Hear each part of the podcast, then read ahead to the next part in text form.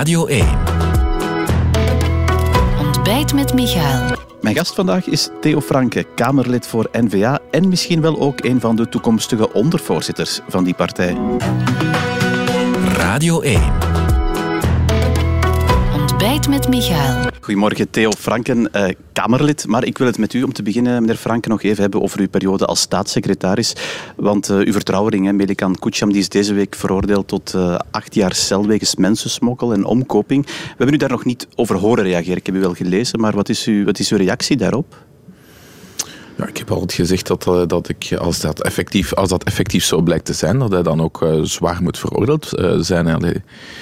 Die heeft mijn, mijn, vertrouwen ongelooflijk misbruikt. Ehm, en dus uh, waar ging het eigenlijk over? Want dat wordt soms eens vergeten. Dus uh, groot Syrisch burgerconflict, heel veel, heel veel doden, meer dan 11 miljoen vluchtelingen en een heel aantal naar Europa gekomen. En in die crisisperiode, het grootste burgerconflict sinds de Tweede Wereldoorlog aan de buitengrens van de Europese Unie, op enkele duizenden kilometers van hier. en in die periode waren er heel veel vluchtelingen, weer Schaffendas, maar mevrouw Merkel daar aan die buitengrens, die chaos, iedereen herinnert zich die beelden. En was er ook de vraag om specifiek voor de dus erg bedreigde groep van christenen en jezidi in, uh, in het Midden-Oosten en in Syrië een, een humanitaire luchtbrug te openen. Uh, zoals in Duitsland, zoals in Frankrijk, zoals in andere landen. We hebben dat dan uh, besproken met Charles Michel, met Didier Reiners. We hebben dat gedaan. Um, en dan zijn er een 1500-tal christenen en jezidi gered uit het Midden-Oosten met een humanitaire luchtbrug. Um, maar ook andere uh, groepen. En dus dat is gebeurd ja, met een aantal personen, want ik lees ook van ja, vanaf nu gaan we het alleen met NGO's doen. Op dat moment waren er in Syrië geen NGO's actief die uh, zoiets zouden kunnen op poten gezet hebben. Dus dat was onmogelijk. Dan moest je dat wel doen met contactpersonen die ginds mensen kenden. En dat was voor u, meneer Kucham? Dat, dat, was één van de vele contactpersonen. Dat waren oud diploma, een oud diplomaat zat daarbij, een oud rector van de, de universiteit, uh, katholieke universiteit in Louvain-la-Neuve en heel wat andere mensen. En één daarvan was de contactpersoon van de Assyrische gemeenschap in Mechelen, waar een grote Assyrische gemeenschap bestaat. En dat is Melika, dat was, dat was meneer ja. Die daar uh, heel belangrijk was in die gemeenschap. En ja, daar dat hebben we op poten gezet. We hebben dat denk ik op een heel correcte manier proberen doen. Uh, ook al was het een enorm moeilijke humanitaire situatie. En ik ben, daar, ja, ik ben daar opgelicht door één iemand. En dat blijkt nu deze week met die veroordeling. En dus uh, ja, ja, dat, dat, dat, dat deze... moet zijn. Ik heb altijd constructief meegewerkt vanaf dag één met dat onderzoek. Um, en dus uh, ja, dat, dat gerecht uh, dat moet zijn werk doen, heeft het ook gedaan. Ja. Hij gaat nu in beroep, dus we zullen dan zien in het beroep wat het wordt. Ja, u zegt dat blijkt deze week. Ik lees uh, vanmorgen in de Standaard dat u wel eerder al, ook in uw periode van staatssecretaris, al minstens knipperlicht had gekregen. Zelfs uit eigen partij, Sophie de Wit, een Kamerlid van uw partij, had u gewaarschuwd. een kabinetchef van Lisbeth Hommas had, had u gewaarschuwd. Dat, dat hebt u genegeerd dan? Nee, ik heb dat absoluut niet genegeerd. Hè. Dus dat, dat is niet juist. Ik heb dat absoluut niet genegeerd. Maar toen de eerste keer dat ik door uh, Sofie de Wit op de hoogte werd gehouden, of dat er een verhaal kwam, een via-via verhaal, waar, ja, daar gingen sowieso heel veel verhalen, deden daar de ronde. Er was veel naijver en jaloezie, want ja, iedereen wou wel familieleden laten redden en, en redden, dus dat is natuurlijk een heel uh, belangrijk element. Maar dus toen als me dat gemeld heeft, liep er niets meer met Melikan Kucham. Al die uh, visa die waren uh, verleden, die mensen waren hier, er is, daarna is daar dus niets zegt, meer die knipperlicht hebt u pas gekregen als, als alles voorbij was? Alles was voorbij, dus allee, moest ik dat geweten hebben, Sofie licht me in, en dan zou ik nog zeg maar een aantal visa of een lijst hebben goedgekeurd, ja, dan zou dat van een totaal andere orde zijn, maar dat was niet het geval. En ik ben heel duidelijk in zoiets. Ik zeg altijd standaard, ook als burgemeester hoor je wel eens geruchten of komt eens iemand iets vertellen. Ik zeg altijd, hoe ongeloofwaardig dat soms klinkt, zeg ik altijd, ga naar de politie. Ga naar de politie, dien klacht in en ga daarmee verder. Dat is mijn standaard antwoord, heb ik nu ook gezegd. En bij het geval van Groen Winde is dat ook gebeurd. Er liep dus een onderzoek. Dat is de kabinetchef waar u over heeft. Uh, ja, dus dan, dan, dan, liep er een onderzoek. En dus dan dacht ik van oké, okay, dan zal de politie en het gerecht zullen verder hun werk doen. Ja, fundamenteel uh, lees ik ook in de standaard dat u... Ja, u eigenlijk carte blanche aan, aan die vertrouweling van u. Er was geen enkele controle of wat die mensen al hadden aangevraagd. Anders dan wat u in het parlement hebt gezegd ook, staat er.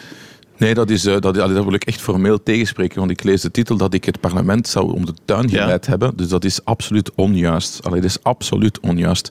Hoe zit de vork in de steel? Ik, uh, dus die zaak komt uit in januari. Ik was geen staatssecretaris meer. Het parlement heeft toen gevraagd om mij te horen. Uh, wat een zeer ongebruikelijke procedure is, want ik was geen zittend staatssecretaris. Dus ik heb daar vrijwillig ben ik daarop ingegaan. In tegenstelling tot Yves de Terme over de Fortis-zaak heb ik gezegd, ik ga wel naar, ik wil dat wel doen. Ik wil daar ook, ook opheldering voor, voor, voor, geven, dat is geen probleem. En ik heb daar denk ik een twintigtal bladzijden voorgelezen. Ik heb dat zo goed als mogelijk allemaal proberen reconstrueren. Ik had geen kabinet meer, geen medewerkers. Al die computers waren terug bij DWZ. Dat was niet zo gemakkelijk. Maar goed, uh, we hebben dat gedaan. En die verklaring, daar blijf ik achter staan. Uh, nu zegt de standaard uh, dat ik dat bewust het parlement om de tuin zou hebben geleid. Dat is manifest onjuist. Het blijkt uit verhoren ook, hè? Nee, nee, nee. Dat, wat er dan gebeurt is, het gaat over één element. Zijnde, uh, was er een controle op het feit dat alleen familieleden van Syriërs hier, mm -hmm. dat die zouden een visum mogen krijgen. Daarvan heb ik in januari of in februari in de Kamer verklaard wat ik daarover te verklaren heb, zijnde dat er wel degelijk een check was op, op veiligheid, zowel door staatsveiligheid, politie als ook had op het feit dat ze Syriër waren. Want op een bepaald moment ging ook het gerucht dat er trucken en zo zouden tussen zitten. Dat is niet waar. Dat waren allemaal Syriërs. Dat werd geverifieerd. Dat, dat, familie, dat er familiebanden moesten zijn met mensen hier. Dat werd gecontact, gecontroleerd door de contactpersoon. En er zal een misverstand zijn mogelijks in mijn verklaring. Dat moet ik nog eens goed uitzoeken. Maar wat ik bij de onderzoeksrechter heb gezegd, dat was acht maanden later, denk ja. ik. Of een heel aantal maanden later. Dat was onder eed. Dus allee, dat wordt nu zo opgeblazen dat ik, dat ik bewust het parlement zou, uh, zou misleid hebben. Dat is echt manifest niet juist. Ik, ik heb die verklaring afgelegd in, in eer en geweten op dat moment met de informatie die ik toen had. Dus uh, nee, dat, daar ben ik, ben ik, ik ben er echt van geschrokken dat dat uh, zo, zo wordt uh, opgeklopt, want dat is echt manifest onjuist. De vraag is natuurlijk, meneer Franke, hebt u als staatssecretaris fouten gemaakt? Ja, ja dan, dat, dat is natuurlijk waar je van wakker ligt. Hè? Dus hadden we die, de eerste vraag is, hadden we die mensen moeten redden? Als we dat niet hadden gedaan, dan ben ik er zeker van dat er tientallen van die mensen zouden vermoord, verkracht, gefolterd geweest zijn door IS, door die, die, die barbaren. Nu hebben we dat wel gedaan en nu zit ik hier. En nu, uh, ja, nu, nu, nu heb ik daar wel wat uh, politieke problemen mee. Dat is maar heb je een fout gemaakt, uh, je eigen inschatting? Ja, dat is een politieke verantwoordelijkheid. Dat is zeker. Ik had die coach niet mogen vertrouwen. Dat is zeker. Hè. Dat is een oplichter. Dat is een, dat, is een, dat is een oplichter. Dat is duidelijk. Dat is nu wel duidelijk dat dat een oplichter was. Dus ik had die niet mogen vertrouwen. Maar dat leek me zeer bona fide op alle mogelijke manieren. Ik wil toch ook even zeggen dat er naar aanleiding van uh, in januari 2019 en februari is er ook in het parlement heel grondig werk verricht over stel nu dat er opnieuw een groot burger, grote burgeroorlog zou beginnen aan de buitengrens van de Europese Unie en een Belgische regering wil opnieuw een humanitaire luchtbrug voor een aantal mensen te redden. Hoe doe je dat dan op een op de beste manier. Daar zijn vijf aanbevelingen, denk ik, geformuleerd. Ik heb daar ook voor gestemd. Dus dat het beter kan, dat, dat, dat wil, ik, dat wil ik zeker toegeven. Um, en dat er een politieke verantwoordelijkheid is, ja, ook. Ja, want daar wil ik even toe komen. Goed, het, het is achter de feiten aan. U bent geen staatssecretaris meer. Had u kunnen aanblijven, denkt u, als u dit uh, had meegemaakt destijds, of als dit duidelijk had geweest destijds? Ja, dat is natuurlijk altijd een virtuele vraag, maar dat, uh, dat lijkt me zeer moeilijk. Hè? Dus, Dan had u ontslag uh, moeten nemen. Ja, dat lijkt me dat met, met opgeheven hoofd, want ik ben nog altijd fier op het feit dat wij die mensen hebben gered uit de klauwen van IS. Die christenen, daar, daar ben ik nog altijd heel fier op. Maar uh, dat was denk ik onvermijdelijk. Hè. De vraag is, heeft dit vandaag nog consequenties? Want u bent geen staatssecretaris meer, u bent natuurlijk wel nog Kamerlid. Hè? Kan, kan uw politiek functioneren vandaag doorgaan zoals dat nu uh, is? Maar die vraag vind ik eerlijk gezegd wat vreemd. Hè? Dus politieke verantwoordelijkheid, dat uit zich in het ontslag van een regeringslid. Um, als, de traditie in dit land, en daar is wel wat rek op, zeker de laatste jaren. Maar als de traditie wordt dat het niet alleen een ontslag is als regeringslid, maar dat het ook ontslag is uit alle functies, dus ook als Kamerlid of als Vlaams parlementslid of als Europees parlementslid, ja, dan, uh, dan praten we over iets totaal anders natuurlijk van, uh, van, van impact. Um, dat is niet gebruikelijk. Ik ben geplebisciteerd door de kiezer na de Kujam, nadat de Kujam-zaak is uitgekomen. En die, die, die, dat plebiscit is nogal sterk en groot. Um, dus uh, dat vind ik een totaal ander uh, verhaal. Als dat de nieuwe regel wordt, ongeschreven regel wordt in de Belgische politiek, en zeker in Vlaanderen, ja, dan zijn er toch wel heel wat uh, collega's die er best eens bij u passeren. Ja, maar u zegt op mijn functioneren vandaag gaat dat niet meer afstralen. Maar ik ben, ik ben, ik ben Kamer... Ja, of dat dat afstraalt, dat willen we zien. Maar ik wil wel heel duidelijk zijn dat ik het parlement niet misleid heb. Dat, wil ik, dat ben ik formeel in. Um, en dat ik in eer en weten altijd heb gehandeld. Dat wil ik ook heel duidelijk be beklemtonen. Uh, en uh, dat ik als Kamerlid het plebiscit heb van de kiezer.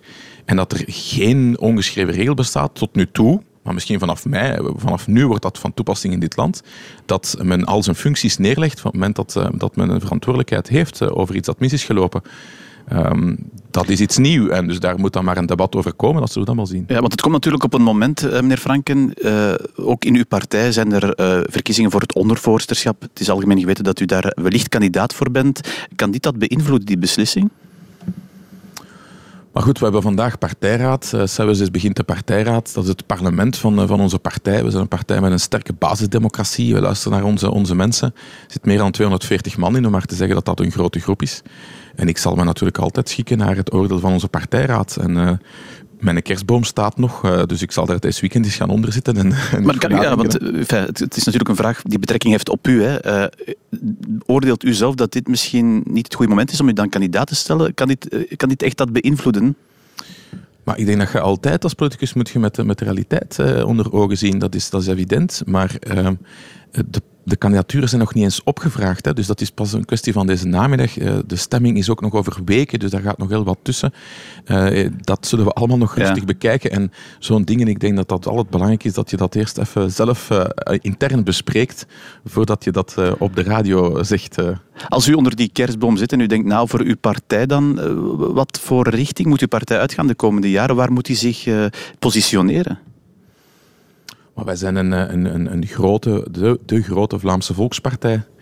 Um, en wij zijn een gemeenschapspartij. Wij zijn een Vlaams Nationale gemeenschapspartij die er voor iedereen moet zijn. Uh, voor jong en oud, uh, voor rijk en arm. Uh, dat is waar ik mij altijd voor heb ingezet. We hebben de verkiezingen in Vlaams-Brabant hebben we bijzonder goed gescoord met de slogan Vlaams en Groen. Dus maar te zeggen dat wij onze partij zeker breed moeten durven zetten. En dat wij, dat wij zeker ook op, op, op, op dat Vlaamse karakter, Vlaamse identiteit, dat we dat, pad niet uit de weg mogen gaan.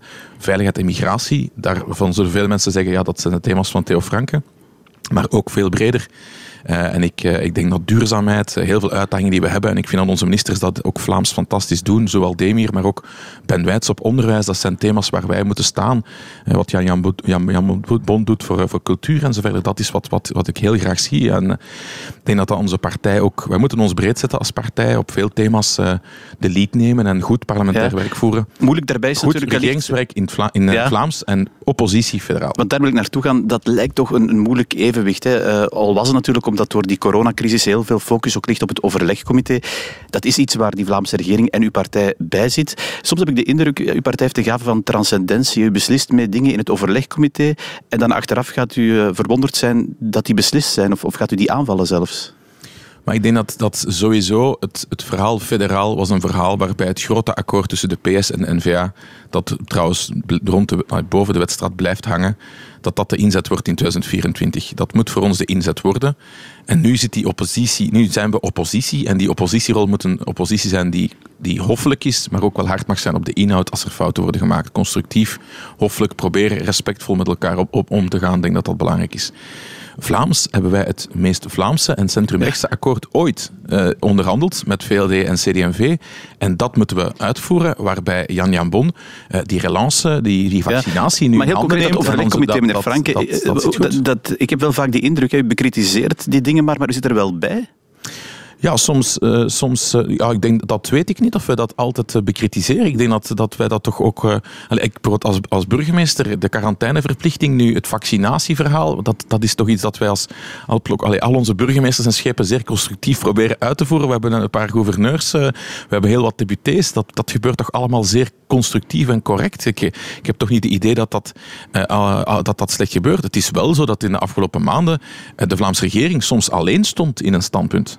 Uh, en dat we dan ja, door de, de, peer pressure of door, de, door het feit dat er in consensus beslist moet worden, dat er dan een andere beslissing wordt genomen als wat het standpunt was van de Vlaamse regering. Dat is juist.